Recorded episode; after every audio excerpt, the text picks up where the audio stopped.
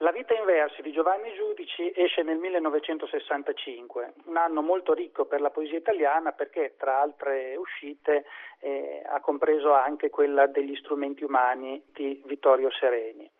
Eh, il titolo già, La vita in versi, rimanda a uno dei due principali modelli e riferimenti letterari e poetici di Giudici, cioè Umberto Saba con il suo canzoniere dunque una specie di romanzo in versi, il rapporto strettissimo tra vita e poesia, tra autenticità e artificio, la varietà metrica e insomma la sostanza dell'autenticità lirica, ma dall'altro eh, agisce in giudici un modello completamente opposto che è quello di, di Gozzano, che non a caso Saba eh, considerava molto poco come poeta, che è invece un modello antilirico, cui l'ironia, le maschere, i personaggi, l'autoirrisione, i registri diminutivi appunto antilirici, il distanziamento. Ecco, direi che se, se esiste una ricetta nella poesia di Giudici a partire da questo primo suo libro fondamentale, in realtà ne aveva degli altri precedenti, ma la poesia, la maturità eh, Giudici la raggiunge con questo libro, ecco, questa ricetta può, questa miscela deriva appunto dall'unione di Saba e Gozzano.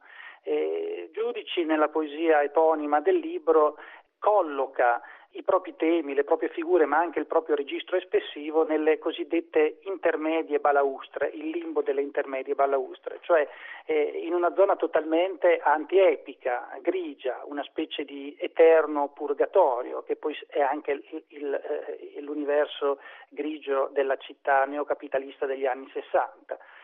Qual è il suo personaggio? È un uomo assolutamente comune, un ordinary man eh, al, è un impiegato, appartiene al ceto piccolo borghese, a quelle che Zanzotto proprio in relazione a giudici chiamava le impiegatizie e frustrazioni,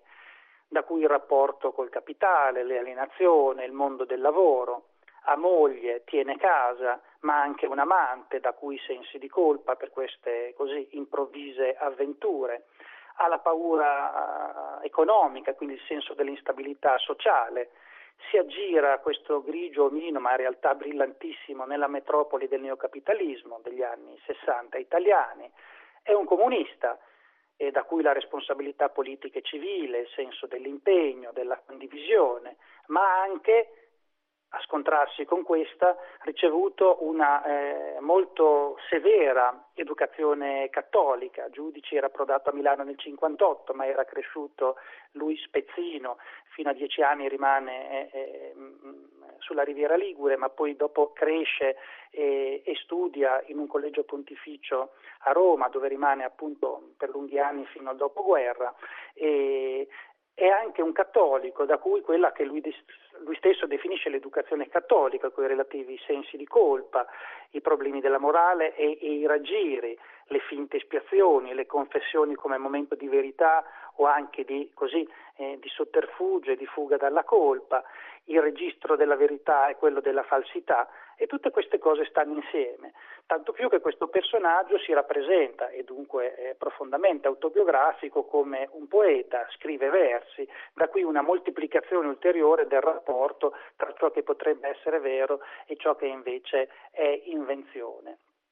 È un perseguitato, si sente colpevole, è completamente nevrotico, ma è anche furbo, astuto, si dà anche per perso o per servo del potere, ma semplicemente per sopravvivere, per salvarsi.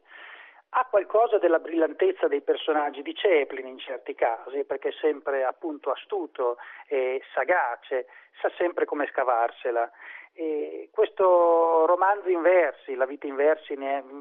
possiamo dire, il primo e fondamentale capitolo che poi si svilupperà nell'opera ulteriore di giudici, è sempre pieno di cose, di situazioni, di personaggi e soprattutto questo continuo discorso poetico è assecondato e reso tanto più brillante da un'incredibile capacità stilistica e versatilità metrica di giudici. Da un lato giudici utilizzano nella vita in versi un, un, un registro linguistico e lessicale basso, medio-basso, umile, ma dall'altro lo fa risaltare attraverso i giochi della corrispondenze o delle non corrispondenze tra metro e verso, le rime, la divisione delle strofe, insomma tutto il corpo dei mezzi poetici. E concludo leggendo la poesia che ha dato il titolo al, al, libro che testimonia, è un piccolo testo di poetica, un po' de, delle varie situazioni, motivazioni a cui ho accennato. La vita in versi. Metti in versi la vita, trascrivi fedelmente, senza tacere particolare alcuno, l'evidenza dei vivi. Ma non dimenticare che vedere non è sapere né potere, bensì ridicolo un altro voler essere che te. Nel sotto e nel sopramondo s'allacciano complicità di visceri, saettano occhiate d'accordi e gli astanti s'affacciano al limbo delle intermedie balaustre, applaudono, compiangono entrambi i sensi del sublime, l'infame, l'illustre. Inoltre mette in versi che morire è possibile a tutti più che nascere, e in ogni caso l'essere è più del dire.